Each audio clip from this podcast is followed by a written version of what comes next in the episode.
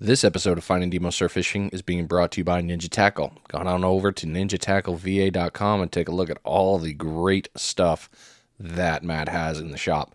Seven foot dagger spinning, the old go to, my favorite. Love that rod. Got them in stock. What about that BM Up Beach Bum Bummy Stick? I've heard it's all the rage. Everyone loves it. It's back in stock. You can get that now before the old holiday shopping. And if you're listening to this after the holidays, you can still pick up all these great things at ninjatackleva.com.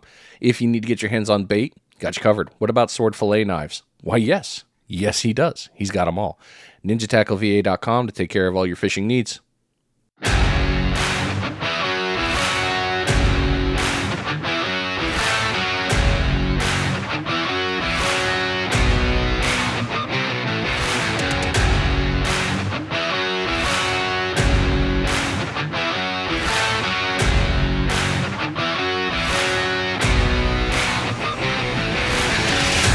Oh yeah, new week. Here we go. Going a little bit back in time though. Actually, this week we're uh, this time last year that you're hearing this. Actually, we dropped the episode with the longest cast surf fishing, and actually the one you're hearing this week is one year to the day. We had recently talked, and he was telling me about his season, and he was like, you know, we should really talk more, man. We got some. Uh, I got some other stuff I want to tell you about. Which I was like, all right, this this could be interesting. I'm wondering what you got. Cause I mean he's been crushing it. If you haven't been following the longest cast surf fishing since the podcast episode aired, you've been missing out. He's been crushing it. Uh, his rigs have been selling quickly. I mean, all the good names out there have been starting to grab them. You got Salt Squatch that's been having at it, and I mean, just so many other big names that are talking about it. But we're not here to talk about that. No, no, no, no. We're here to talk to Jeremy. So, without further ado, I'll bring you on the show, man. Welcome back, brother. Yeah, man, absolutely. It's great to be back. Glad we could get back together. Um, yeah, the fishing season's been crazy this year.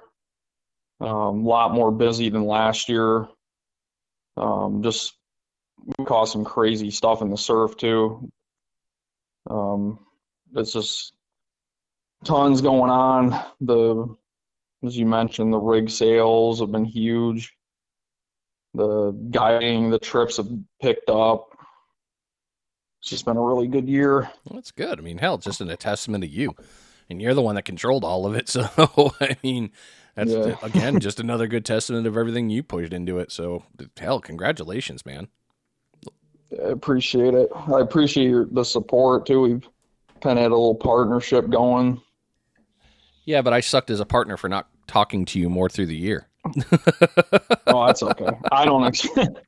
I don't expect that much. I mean, you're down down in the panhandle there, so yeah, that is the downside. If I was, if I did come up, I mean, I will come up to Charleston for sure.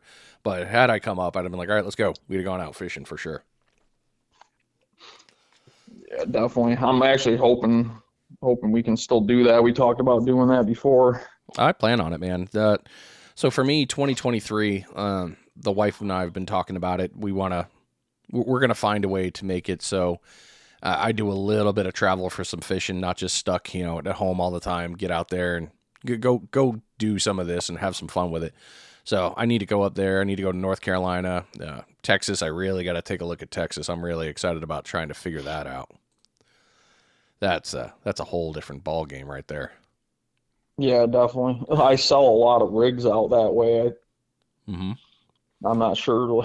I think it's probably mostly the pier guys, but no, man. Uh, one of the episodes I recently talked with, uh, he had uh, he'd used your rigs. He talked about he used them for reds, uh, and he was enjoying them. So you're yep, you're well known, man. I mean, your your stuff, the red rig has been doing great. I, I used your double drop pompano rig with uh, the J hooks, mm-hmm. and people were like, "What the hell?" And then I think it was the week after I got it from you. I hope a fish. I'm like, "Hey, look, it caught." Yeah, it's it's always it, it's good stuff, and it's always fun to try new things. You know, the only reason I didn't is because hell, I tie my own rigs. I'm I'm that weird guy. I almost never buy rigs. like, up, I'm out. I better go make some more. Yeah, I mean, most guys do. If you're serious enough in, in the industry, but that's what's been so crazy was how how many people have bought rigs, you know, that, that aren't tying their own stuff. Yeah. I also, like I opened with Salt Squatch. I mean, he's talked a lot. He loved it. We we went fishing together once, and he's like, "Dude, after I heard the episode, I ordered." And I think he's been primarily using yours for most of the sharking he's been doing. If I'm not mistaken, I haven't talked to him in a while, but you'd know better than I would. I was talking to him a lot when we first started kind of partnering up, and he was getting just getting into the shark fishing at that time, so he he really didn't have any knowledge. So I think that's why he like when he found out about my rigs, you know, and then obviously my history with catching sharks in the surf, he just he was hooked on after that. Once he I sent him a couple to try. So let's dig into the episode because you were talking about this before when we were starting out. And you were like, "Hey, man, I really want to talk about the season," which you had a hell of a one considering you had two hurricanes, or was it three? Yeah, we, we had one, the Hurricane Ian. There, it didn't. We got lucky at at the last like hour before it touched down on South Carolina. It went north of us and hit Myrtle Beach area. Yeah. Um, so I mean, we basically got like just a severe tropical storm. We didn't even get a real hurricane out of it. I mean, it it knocked some trees down, and that was about it. But it did it stirred up the water, and you know it it affected the fishing for a good week or so. I did lose some charters from that because I had people booked during that weekend when it hit. Yeah, well, that's never fun. So let's talk into the red season. You, I mean, that's one of been your primary thing, and that was one thing we really harped on during the podcast last year was, you know, redfish going after. You're not going after the slots. You're going after the big ones. You want the fun tug. You're going after the monsters. And with that, Yeah. that all together, you kind of brought it in like I had a great year, but I really want to talk about it. So, what's been what's been one of the biggest catalysts that you think this year was different from last year catching reds? the biggest thing is is the demand like with our clients like we had so many more people booking ahead of like for October that they really sh- emphasized that that they wanted to catch those big drums so I enjoy catching the sharks I mean a lot of my clients do but there's you know quite a few They're just they don't they're not really that excited for the sharks so I changed my gear, you know, up, I changed everything up a little bit this year to specifically be able to capitalize on those red drum. What'd you change? Um, I got all new new stuff. Like last year, I had light, slightly lighter gear. Uh, I had 12 footers. I I always run three 12 foot rods, like heavy action. And this year, I got a couple bit, a little bit higher rated rods. I mean, they're still 12 foot heavies, but they're the Penn Battalion rods are they got a little more backbone to them. So I had one of those setups last year, but this year I went ahead and I got three matching ones. Oh, nice. Okay. Just being able with that heavier setup, being able to throw a, a bigger bait and more weight, and then just being able to get that extra distance made a huge difference this year. Like you could just see it um, in the numbers that we were catching. With moving to the heavier gear, why do you think that was such a big change for you? I mean, up here in South Carolina, the beaches are really, really shallow. Like they're a super shallow grade. Um, obviously, we do all our surf fishing is casting baits out, so it can be difficult when you're targeting these bigger fish. Like that's pretty much what we specialize in for people. You know, we're we're trying to catch big drum, sharks, you know, anything. We've had some oddball stuff, but you really have to have a specific gear setup for that if you're trying to target those fish, like and be able to consistently stay on them. If if you're casting, so that's the thing. Like with those those 12 foot battalion rods, it just made a huge difference having three of those when I I could have all three of the the big set rigs out, you know, as far as I could get them. That it made a big difference. Did you change reels too, or did you just change rods? Yeah, I went up a size in the reel. So I had I had spin a uh, Spinfisher 7500. That's what I had on the the first setup. So I just got two two more to match. Um, before I was using um, like 12 foot, eight ounce rated rods that were a little bit lighter and uh, 6500 size reels. Okay. So a little bit bigger. Anything different? Anything else like a any braid difference or just rod and reel? Yeah, so that's the other thing.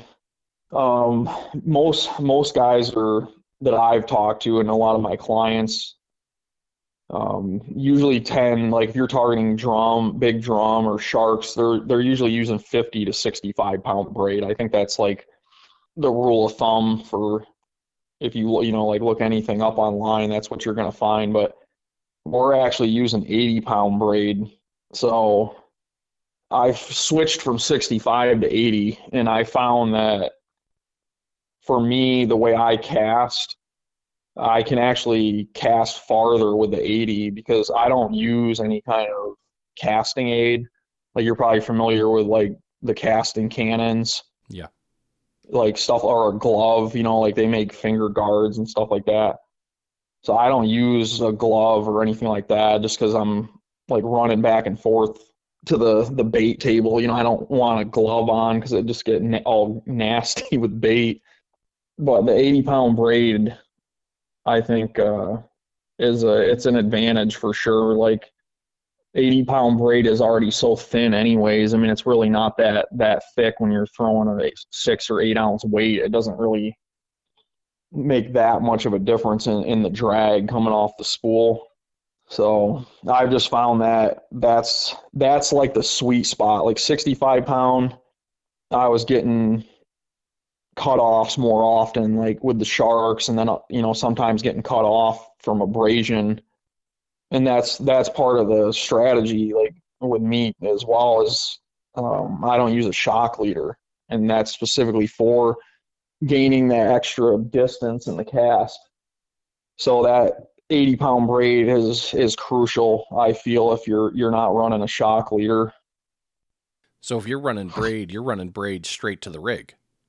Yeah, exactly. Okay. That's I mean, the shark rigs that we run for year round for drum and sharks, there's the ones I make for my personal use are seven feet long. So you got a pretty good good leader separation, but you're still gonna have braid out there, you know, sawing away at, in the sand, you know. Yeah, absolutely. And you've also, I mean, you're also running what no less than 40 pound mono, so it's going to withstand and, and be able to take some stress from the sinker and from all the work.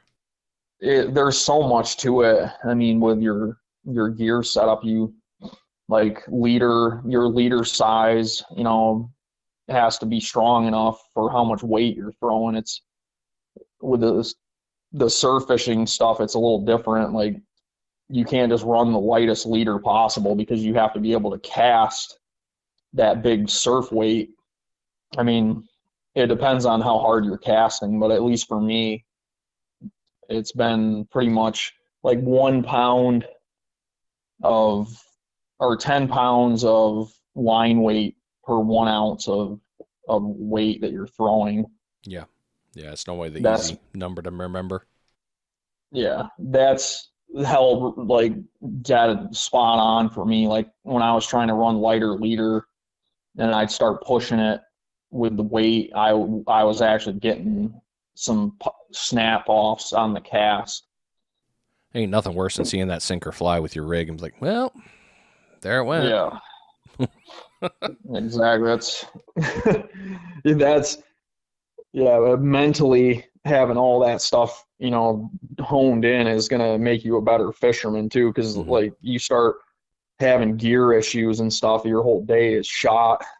Yeah, yeah. And the main mental is half the game. you you got to be in the right frame of mind for fishing. Even if you're zoning out, that's okay. I mean, but if your brain is negative and angry, I think it personally, I think it affects your fishing. Definitely. Yeah, it's absolutely. It's your mental state and your confidence level is is huge. Yep. So we, we talked about the rods. You've upgraded rods. You've upgraded reels. Went heavier on the braid. Uh, your rigs. We'll, we'll definitely get into that some more. Any other gear recommendations on the change from last year to this year? Yeah, we. One of the other big things is we've switched from before with the big rods. I was throwing eight ounce pyramid weight, so I was already throwing eight eight and bait anyways. So I never really had a problem like holding but I've switched to Sputniks this year. So we picked up uh, Redfin Fishing Sputniks. We I got a little partnership with him. The the Sputniks have been a huge game changer, and that's like last year we caught tons of fish. You know, I was super confident in my setup, but you're I did, never thought that I needed Sputniks, but it just goes to show you no matter how good you think you are at fishing, there's always something to learn. Oh, yeah. True, true. One thing I love about Sputniks, though, I mean, a four ounce Sputnik can basically act like a six ounce, seven ounce pyramid. I mean, those exactly, legs yeah. hold. You don't need the extra weight. It's that all in that holding power. Yeah, and that's de- depending on the setup. Like with my big rods, they don't really even load without at least six ounces in bait. So for those rods, you know, I'm already throwing six or eight anyways. So that's how I was getting away with using an eight ounce pyramid weight because it didn't really matter. I was just that was it. No matter what the the current situation was, I was always throwing eight. But since I've gotten the Sputniks, I've been able to take some weight off and use a six ounce, which is you know it's easier to reel in if you you know when you got a big fish on, it's always better to have less weight so if that weight isn't thrashing around. Yeah, and the glide back on a Sputnik is much nicer than a uh, the drag back on a pyramid. Yeah, the Sputniks are so much easier to reel in.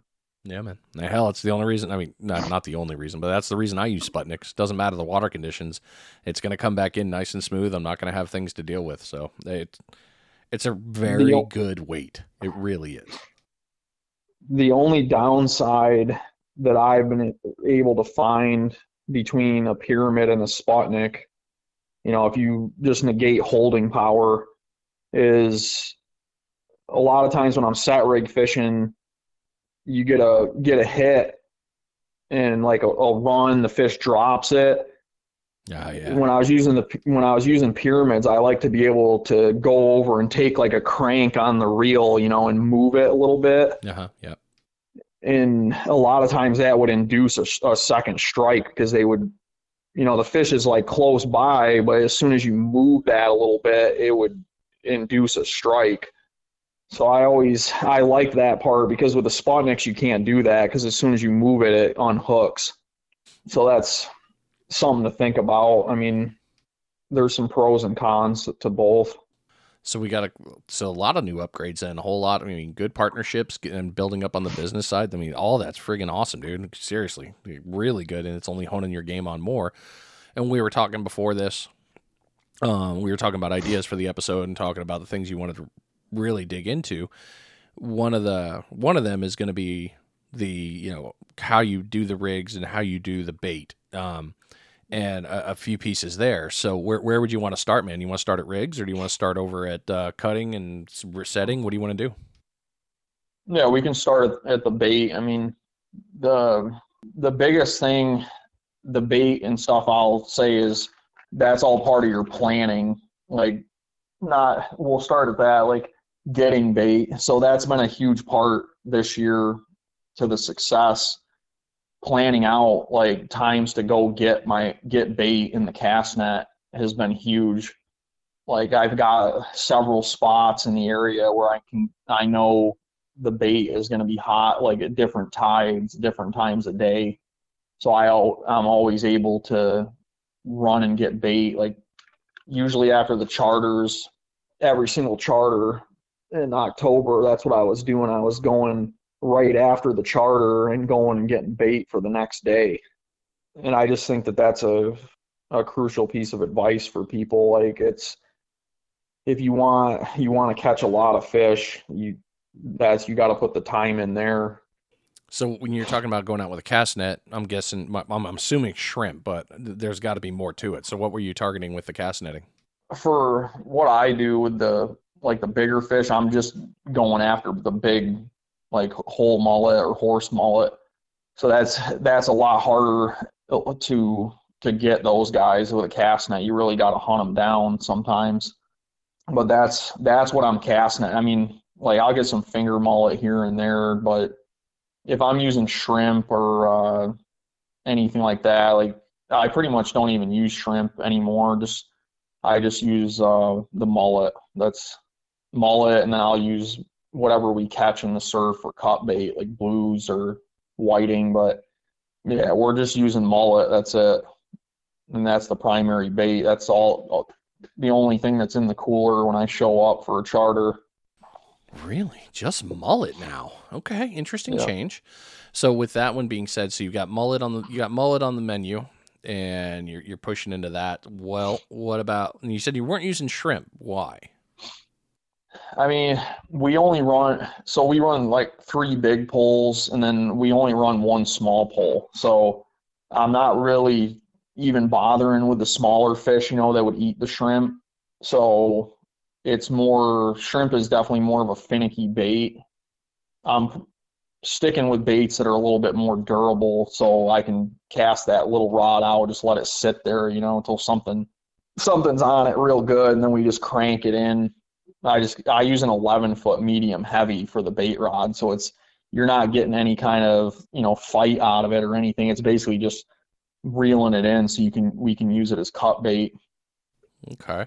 So when we're talking about the bait setup now, let's get into the fun stuff here. You mentioned that you have it set up a different way. What did you change? I changed that's I was using a smaller bait rod last year. I was using a 9 footer with a little 4500 mainly, you know, to try to try to give people a little more feel like on a whiting or uh, black drum or anything smaller, but I found that it's within the Carolinas, it's just too rough. I mean, there's days where you can fish with inshore poles, but 90% of the time it's the weather and the current is just too rough to use a, a rod that small, even if you're, you're throwing like a four ounce Sputnik. Okay. So mostly mullet yeah, we, now. Okay that's all we're using for bait. Ninety percent of the time, we're just using mullet. I mean, there's no no secret bait. You know, it's we're just getting fresh horse mullet, like twelve inch mullet. In the spring, we're using the bigger, some bigger mullet, like sixteen inch mullet sometimes, and just cutting big chunks off. So you're talking about chunks of mullet here. Okay, so what what are we? What sizes are we talking here when we're cutting mullet? in the in the spring, those big like 16 inch horse mullet, we're just just staking them out, you know, like a like a two inch wide section, just staking them. So you get, you know, cut the head off, and then you're just cutting them in sections. You know, you get like three or four pieces. Do you like to use? Um, do you like to use the head? Yeah, the head piece is, is actually one of the best pieces of the bait. It's easier to to cast it. Like it's more more uh, aerodynamic, more streamlined. You know, you hook it hook it up on the front on the lip area. You go through both sides, and you got a really su- secure hook point there too. So you can leave it out. You can soak it longer. You can you have more confidence that it's the bait is still there too. But those big mullet, even like a body section, like body section chunk will stay on great. I mean, we're using eight aught size hooks, and that that's a good size hook for any any bait that is small enough to cast. You know, you don't really need huge hooks because you're not going to be putting that big of a bait on there. It'll be too heavy to throw it. Right. Headpiece is always good. It will. I have found that you'll miss a lot more hookups though on the headpiece just because it's it's harder, you know, so it's the fish can't chew it up as fast, so it makes it harder for that hook to find a home. So that's that's one of the downsides if to using a headpiece. Mm, okay, yeah, because you're going in a lot there. Well, let's continue talking on that because we're going to move on to the first transition time here, of a perfect time for the uh, little bait check.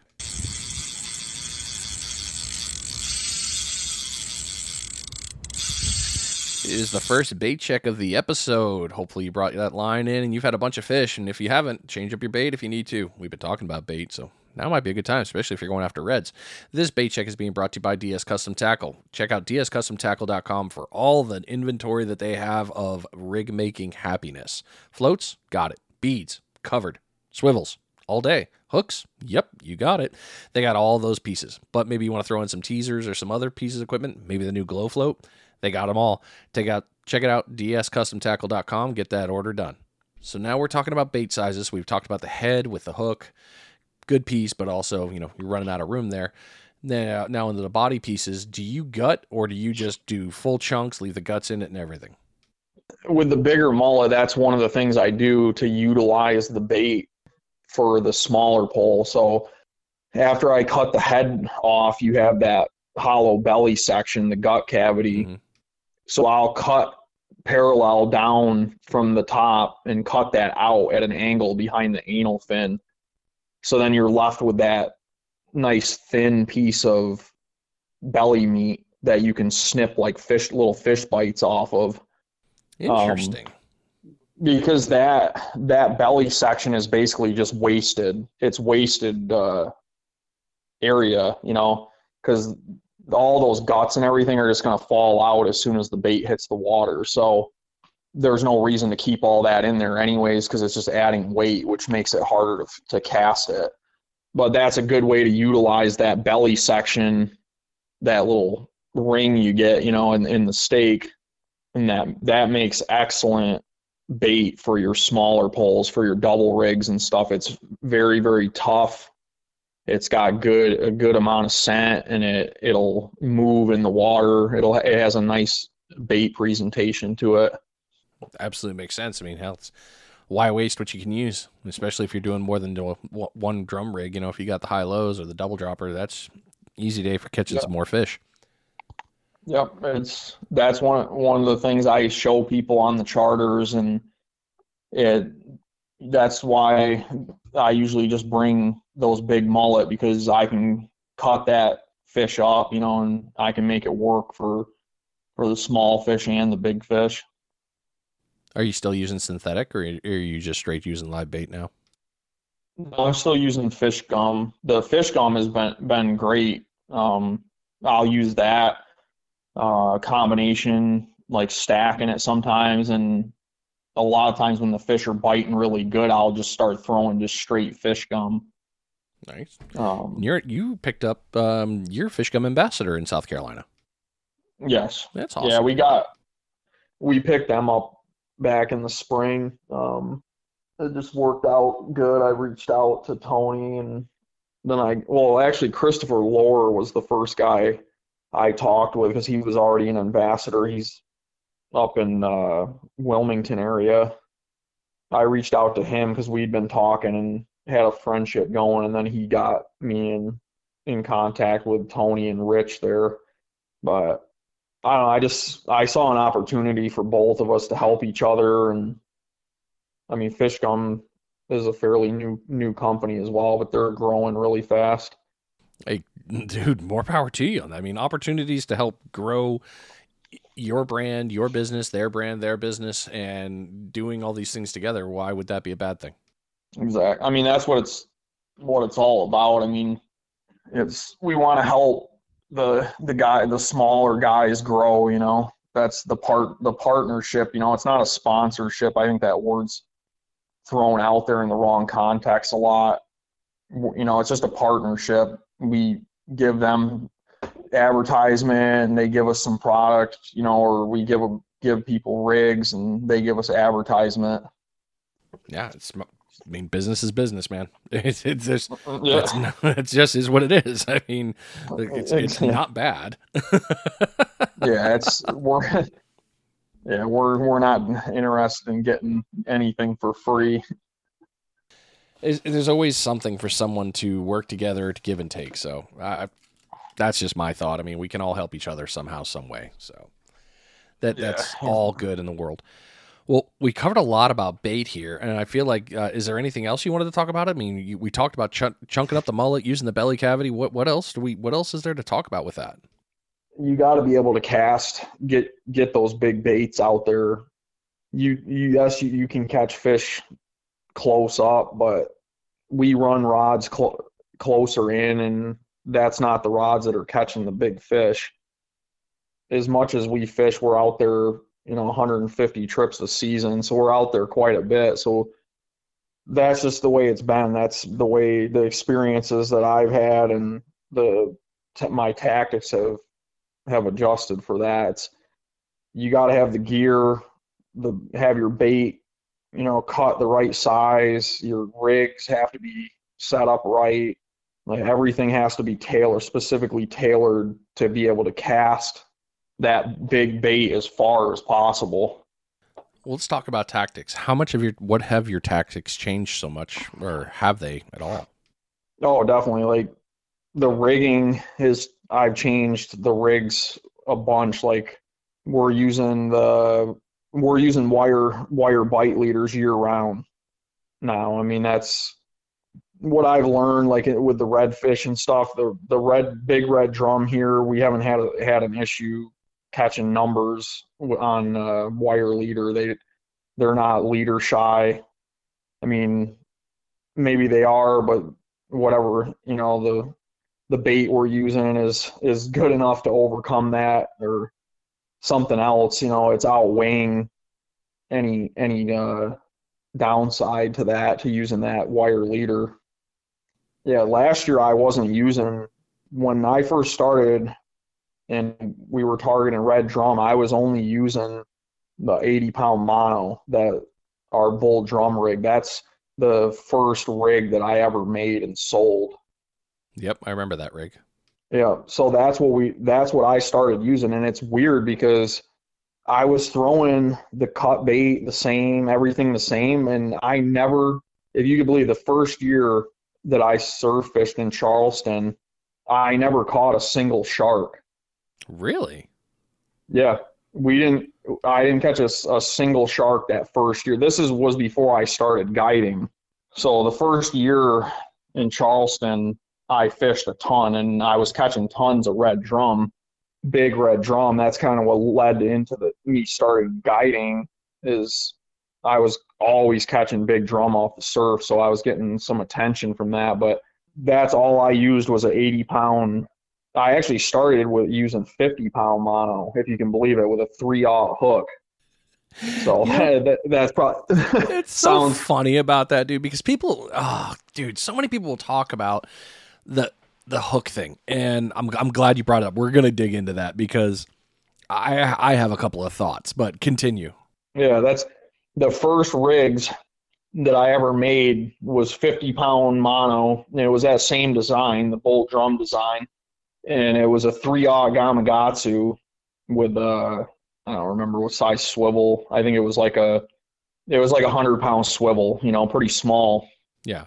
But by most people's standards, that's like way too light for bull reds. But we we caught a ton of them on that. I I finally upped the size and went up to the 80 pound mono and the eight aught hooks mainly because of that reason because I was getting a lot of negative feedback you know from the the gurus you know they were saying like oh that's not big enough to catch red drum which I don't disagree obviously. I mean the the 3 aught setup was you know was very very minimalistic. I mean, the 80 pound leader with an 8 aught is is still light by most people's standards so this is, um, I mean, w- when you talk about this, I I, I got to jump in here because I've had, I mean, I've fished your rigs, I've fished Rob's rigs, uh, I've tied my own rigs for red drum beach fishing, and I've caught plenty of fish on different rigs. One of the things that I ran into recently was I, I started looking back at my numbers because I was getting ready to go out red fishing, uh, especially when I was going to do the Kids Can Fish uh, tournament. Yeah, I was like, all right, I'm going for bull reds. How am I going to do this? How am I going to? What am I going to use? How? What size do I need? and on all these things. And I started thinking about it more and more. I'm like, you know, I catch a ton of red drum on a one aught circle. And mm-hmm. huh. And then I thought was Mike and I went out fishing in his boat and I caught a I don't know, I think it was 27, 20 or it was about 29. Yeah, it was 29 inch red. And that was on a size 6. and it was like, all right, this is a tiny ass hook. It's the hook thing has always thrown me. People are just like, oh, you got to have this big hook. It's like, no, well, that's too small. No, no, it, if it hooks right, it'll do fine. It's a matter of the strength. But uh, yeah, the the gurus that have mentioned to me, oh, you need this. I keep, I, I hate look at them going, eh, do I though? Do I? I think, I think I got this but I, I, get it. I totally understand why people are saying, and you know, I, with your rigs and everyone else, all the rigs I've seen, I totally understand the hook size, especially when you're cutting after chunk mullet. You know, you can't put a chunk of mullet on a six. Should, it ain't gonna cut it. Yeah, it just won't. Yeah, you don't have enough real estate to right. to hold it. Yeah, and a lot of that, like your hook, your hook size obviously is dependent on what bait you're using and stuff. But as far as the strength of the hook, uh, in being able to land a, land a fish without a hook failure is how strong your rod is. Yep. So if you have a flimsier rod, then you can get away with that. Like you can catch 40 inch red drum on a one aught, but or you know depending on the angler's experience. Like with me guiding, you know I have a lot of people that they don't have a lot of experience, so the you have to build the rigs stronger, especially with the poles that I use now, because you can put so much pressure on that hook. That's where that's the main reason why the rigs have have gotten beefed up over this past year because my rods are are have a lot more backbone and also I'm using a heavier line so that allows my clients, you know, they get a little bit they get excited, you know, and they got a big redfish that's pulling as hard as it can, and they're pulling right back, you know, at the same time. yeah, that fish don't want to be caught. Yeah, so that has a lot to do with it for sure, with how you set your rigs up for a particular species of fish. It's that's what I love about fishing, man. I mean, you can do. We've seen it. We hell go back to Tony's video with. uh Dave Culver, you know, catching a, a beautiful red on a runt rod. You know, experience mm-hmm. makes a huge difference in that. But you know, there's a difference between experience and power. Now, I, I mean, you can overpower a fish all day. It sure, as long as the fish is hooked yeah. and you've got everything set up in the right way, it don't matter. I mean, pulling a 12 foot, you know, using a 12 foot rod for us down here for a pompano, I mean, it's overkill. I, I, I'm going to win every time. You're not going to beat me. Now, if I throw yeah. you know the twelve foot dagger out there and I'm going after and I'm having a fight with a forty plus inch red, okay, we might have a little bit more even matching. I'm still got a little bit of an advantage, but I'm not you know I'm oh, not okay. taking that out and going after five foot sharks. You know, like there's no advantage anymore. It's all on the shark. So yeah, yeah, it's use the gear that you know is going to work for what you're doing. And if you're underpowered, okay, then you can upgrade power. There's ways to upgrade power. Yeah, and that's that's part of the the dynamic. Like I'm still casting out, like I'm not deploying baits, but we are catching the sharks now. So that changes everything. You know, I have to have rods that can handle those eight foot sharks. You know, so it's they're overkill for the red drum for sure.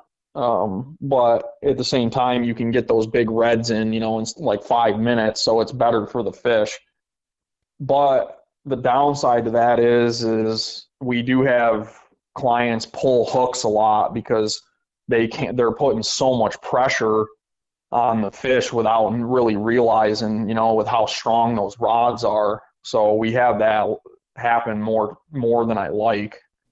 Really? Yeah, it's it makes a big difference. Like we've hooked in, we've hooked some some like 45 inch reds on the bait rod, and it's just it's so much different. Like having that softer rod, it's a longer fight, and the rod is so so flimsy. You know, the client can't really overpower the fish. Mm-hmm. You know, I got 50 pound braid on it, so I don't have to worry about anything break snapping. Right. Well, thankfully. So they, they can they can pull they can pull as hard as they can like till they're blue in the face and they're not going to pull that hook because it's and it, and then there again that's the thing like the bluefish rig just has a three aught hook on it and we'll catch those big drum on that they'll hit that bait rod in, in a, a little bit closer and they don't even, even straighten that hook at all because it's having that softer rod Yeah, I like your bluefish rig. I was just looking at it a little while ago. I like the float ad. How's it how's it doing on keeping it off the bottom? good yeah it's it works really well i've definitely had really good success with it and it's a good multi-species rig and having that wire leader definitely gives you that little bit of security for you know because the sharks will hit that rig too even if you just have a tiny piece of bait on there Yeah, sharks they- they, they love all that cut bait. It's one of their favorite little snacky poos. yeah they'll hit hit the a tiny piece of bait. Uh, i mean that's but we are targeting those big sharks. Uh, like we've been able to successfully land sharks up to 10 feet with the the spinning gear. So that's part of the game. Like since i've upped the gear to be able to handle those fish and get the bait the bigger baits out there far enough to target them it definitely changes the game a little bit. Like the gear has the rig and stuff has to be a lot heavier because you can generate more pressure so you can break break the leader you know if it's not strong enough You know, makes sense. So, I mean, we talked bait for the upgrades. We've upgraded our rods. We've upgraded the reels. We've upgraded braid. Changed it up to metal. You know, metal or steel cable. Cable. Uh, cable. Yeah, cable. Like, like I can't even speak the word. I don't know why.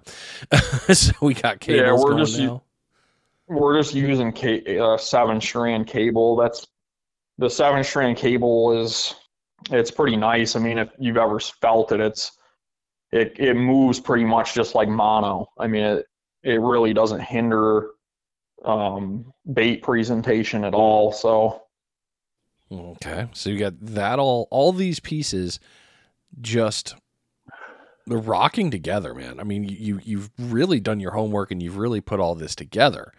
What else on tactic wise? I mean, have you been trying to teach people on how to become better? the clients that come out with me they learn a lot that's the one thing like Yeah, of course. I don't really, I don't put out too much like how to stuff or anything like that. You've seen I really don't even do, I don't do videos. Yeah.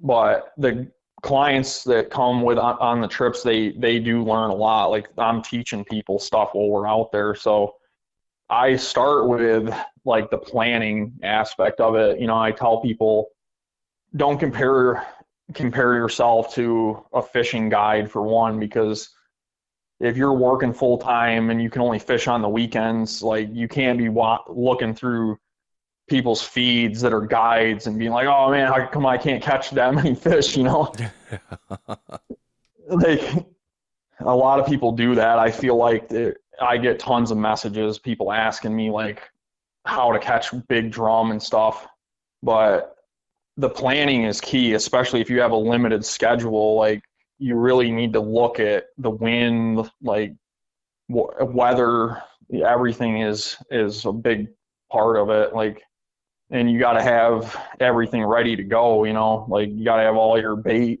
ready. I mean, that's why I tell people that, and I, you know, show them like little tricks and stuff how I like set my rod, even like how I set the rods. Um, so they're already rigged up, ready to go. You know, as soon as I get there, I just pop two Velcro straps off. You know, and I when I plug the rod together, the rig's ready to go. So stuff like that save save people time and things I look for, like on the beach. Um, obviously, that's area dependent. Like all the different areas of the country are going to be completely different. How you can can uh, change your spots and stuff based off wind direction. Charleston is we have a lot of uh, like inlets and we have a lot of a lot of contour in the beach where you can like if you have a northeast wind or you know like an east wind we can actually fish off of a beach where I can get the wind at my back.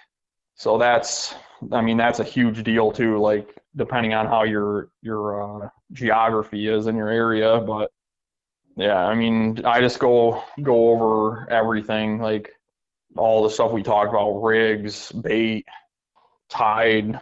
The tide is huge too. Like if you can only fish like one day a week or something, you know, it might it might be worth saving your energy and your your bait and stuff. You know, try to maybe skip a week, you know, so that you can hit that horseshoe of that high tide swing, you know, in the morning instead of like midday. You know what I'm saying? Like stuff like that. It, it definitely helps people. Like I've had a lot of my clients go off on their own and have really good success so with the pieces of all this, I mean, you have been giving back, you've been teaching, you've been helping people become better anglers all through. I mean, you've mentioned it numerous times on how you've been trying and it's been successful. You've helped so many people, not to mention people that have bought rigs that that's helped them become successful.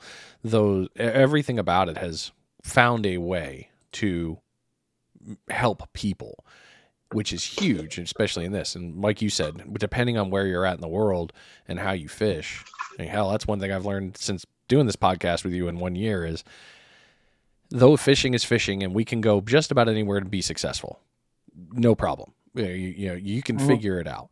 But where how you fish in charleston you know could you do it in georgia? Absolutely. Could you do it in florida? For sure. New england? Yeah.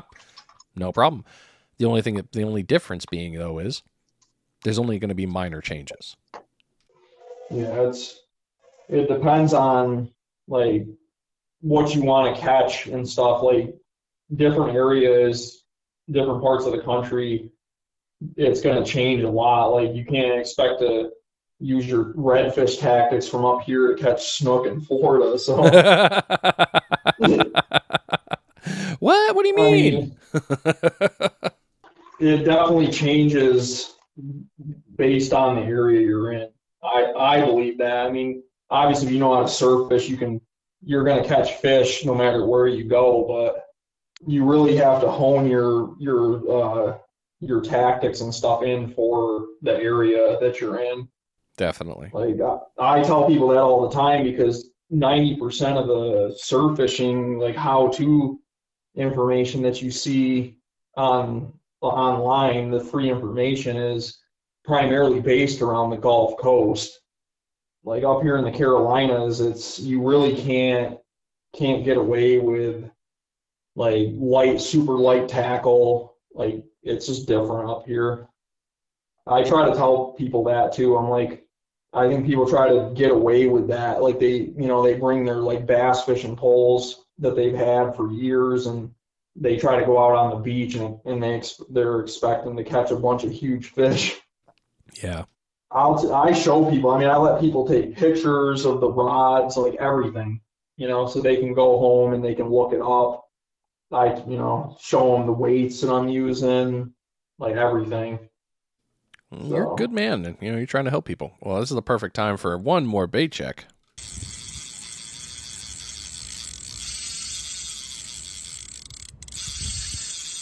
This second bait check the end of the episode tonight is coming to you from The Sinker Guy. Head on over to thesinkerguy.com and take a look at all the stuff that's in the Sinker Guy garage. Rigs, set. You got the Bruno rig.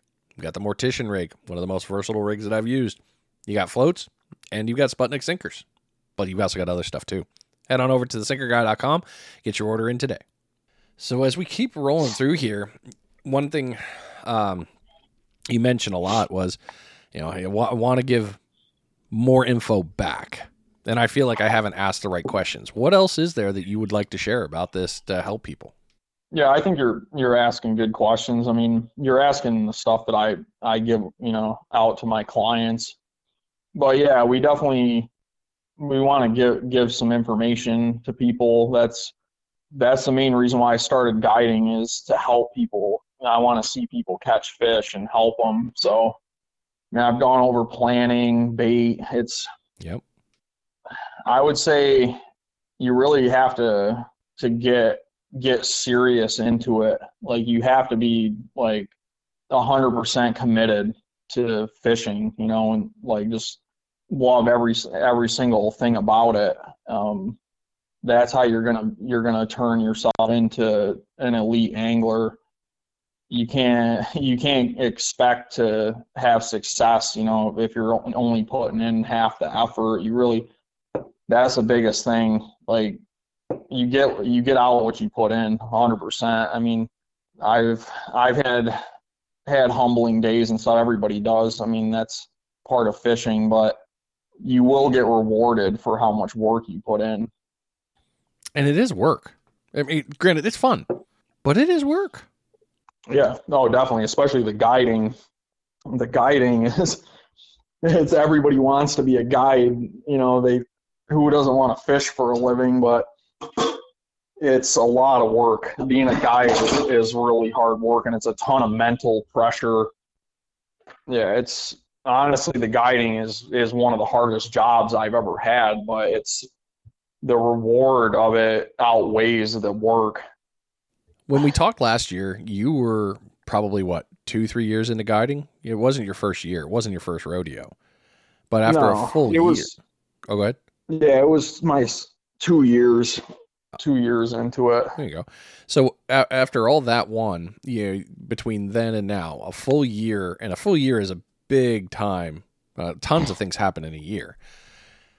Would you oh, say yeah, that? Definitely. Would you say that some anything in particular for you was like, man, this was one of the biggest changes in my my game this year?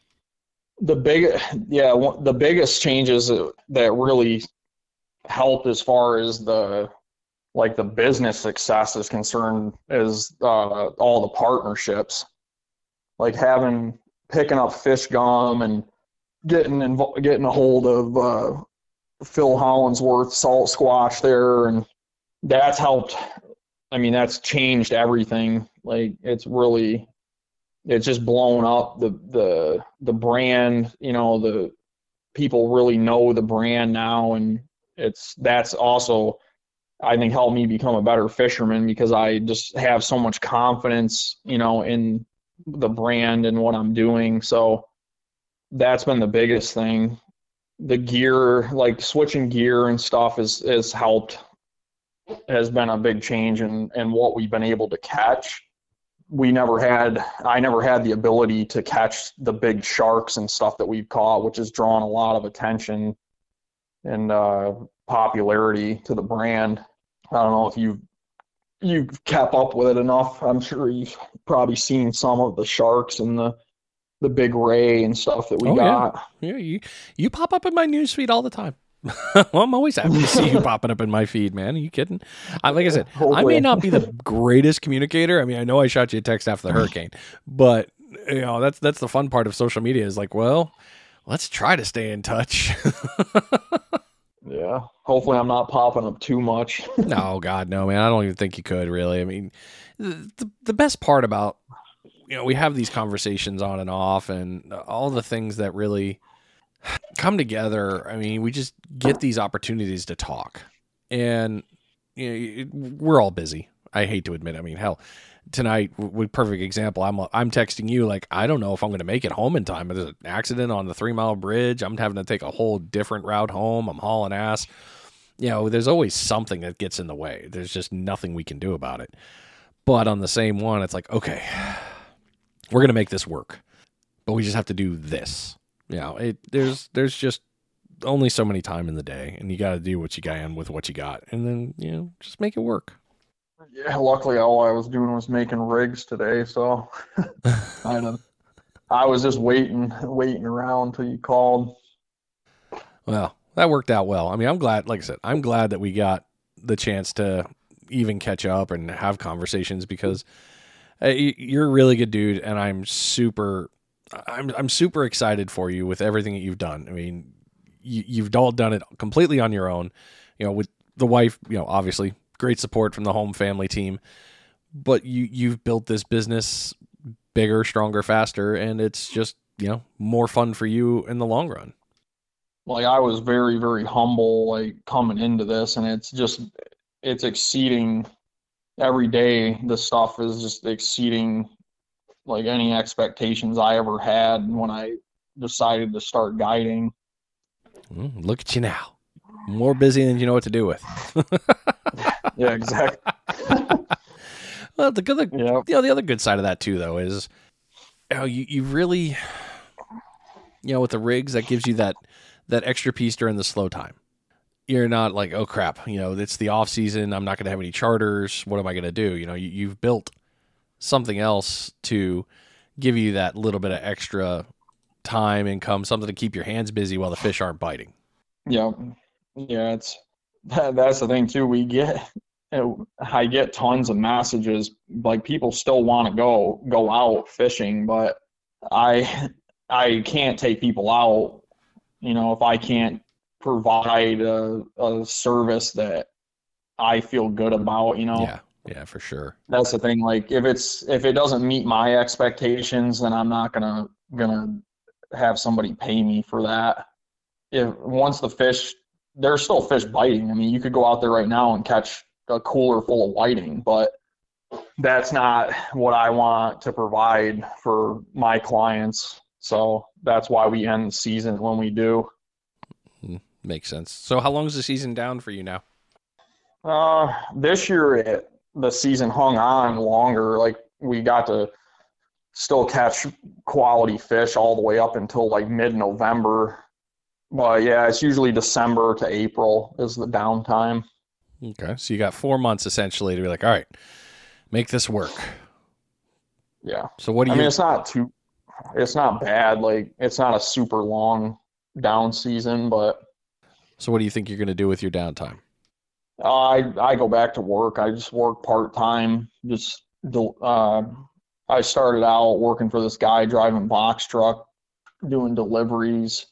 My first year of guiding, so I was doing doing the guiding and working at the same time, part time. Um, and he's been he's always been uh, flexible, really flexible with the schedule. So that's I'm able to pick that job back up seasonally. Nice, making money. Yeah. I mean, between between the rig sale, now that I have the rig sales, that's like a second income. So I've been able to to uh, survive off of that, even in this, this crazy expensive world. yeah, yeah. Hell, it's the reason I'm not doing fishing and podcast full time. It's the reason I still have an RV job. Yeah, exactly. I mean, it's it's uh, the business is successful for sure, but it's uh, it takes a lot to to uh, thrive. I would say these days. Yeah, yeah. It's a an unfortunate damn truth right there. That's for sure. but hey, Well, we make it work with how we can make it work, right?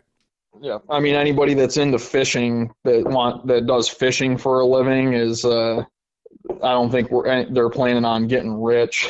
no, no, no. Fishing alone will not uh, will not make you rich. That's for sure. yep. It's more yeah, it's more of a I think it's more of a trying to avoid the lifestyle requirements to get rich. I know it is for me. That's fair. That's fair. Well, hell, man. I mean, we've been chat, we've been jacking it up here for about an hour. Uh, I, I think we asked a lot of great questions. Anything else that you want to add? there really isn't one magic magic thing like to being successful at fishing you really have to like figure out your own own way that's what i tell people like don't just go off of like what other people are saying is is working you know like what bait they're using or you know where the fish are and all that like you really have to like find your own way. Like figure out what bait works best for you and figure out your own spots. Like that's what i've done. I i don't i've taken a few little things here and there uh, along the way from people but i pretty much stuck to that like just like figuring it out all on my own and, and dialing it in You got there. You figured it out and you made it all work. Yeah, I mean that I just think that that's the best way to to be successful. Like you got to put the time in and the effort. I mean, it sounds to say that like, oh, I put in all the work and you know, give it 110%. It's like cliche, but it's definitely the like it is real. Like you have to put your heart and soul into it. Well, I've heard a couple of people say, you know, oh, you haven't put your time in, and there's you know, the way they some people the way they take it is definitely, oh, I don't know, not not exactly putting, ideal. Putting your time in though isn't just like showing up at nine o'clock, yeah. you know, like rolling out of bed, showing up at nine o'clock, and then sitting out there all day either. Like that's not like putting your time in. You gotta put your time in it, with the important stuff, planning. You know, bait, getting good bait. You know, having good quality gear, taking care of your your gear. You know, making sure that everything is solid. You know, your line is. You got to change. You know, make sure you change out your line and stuff last thing you want to do is hook into the fish of a lifetime and have it break because you were too lazy to respool, you know? Oh, yeah, that one hurts the heart. It's, yeah, there's, yeah, you really have to dedicate your, your time to it. Fishing eats up a lot of your time. Mm, time well spent. yeah, I get myself in trouble with that thought. I'm like, was it, was it though? Yeah, yeah, kind of was. It was good. I wouldn't, and I know you're the same. I wouldn't trade it for the world, man. Not once, not even a little. Yeah, it's just a, it's like a relaxation, like Zen thing that I don't know. All fishermen understand, but not some people just don't get it. Yeah, I mean, for me, it's a noise filter. Mm-hmm. I, I, hate to say that, but you know, it, I could have a lot going on, but give me a chance to get out there with a rod and reel in my hand, and it can make the noise just stop. Mm-hmm. One year, and I know that you're next year going to have plenty more to talk about, but with this one year, man, seriously, when I say this, congratulations, dude. It, it's not an easy game, and you navigated another year successfully, learned a lot, got better, got faster, got stronger, and came back with more knowledge. And you're out here sharing it. Thank you for that. All of it, all that put together. That's just excellent, dude. Seriously, excellent. Congrats. No, I appreciate that. Well, this being the end of the show, thanks for coming on, man. I appreciate it. You shared a lot of great knowledge and helping people out. And if people want to book a charter, how do they get in touch with you? Yeah, thanks. Thanks again for having me on. Um, yeah, if you want to book a charter, it's all the booking is through our website, um, thelongestcastsurffishing.com. Feel free to message on uh, Facebook Messenger. I can communicate there and you know help you out and point you in the right direction. The booking system's pretty straightforward. Um, it just takes a fifty dollar deposit to hold your spot uh, we'll be opening the bookings back up for 2023 probably in March, I would say. That's how you can get a hold of us, either Facebook or on the website. And don't forget that you can order all your rigs through there too. He's got a whole bunch for you to take a look at. So get on over there and get your rigs on order. Get yourself set up for the year. Yeah, definitely. Yeah, don't wait. don't wait till the till April to order rigs because this year we got slammed. Like I was backed up for like two months. you really? Ugh. Yeah, that would was, not have been fun. yeah, it's well. I start when I start guiding too. It's I'm only one guy, so yeah, yeah. It's hard to tie rigs when you're out fishing. yeah, yeah. It's not. It's not exactly a hold on. Let me do this all in one shot thing. Yeah, no, no. well, good stuff, man. Well, thanks for coming on the show. Yep. We'll be talking soon. All right, everybody. I hope this episode helped you out. Lots of good stuff was thrown out there, and Jeremy's always had a lot of good information. So if you're not following him on social media, you absolutely should. That's my recommendation. Take a look at his stuff. His rigs are really good. They're really strong, and he's been proving it consistently by catching reds and sharks. So you've been listening to Finding Demo Surf Fishing. I hope you have a great day. Take care of yourselves. We'll see you next time. I am out of here.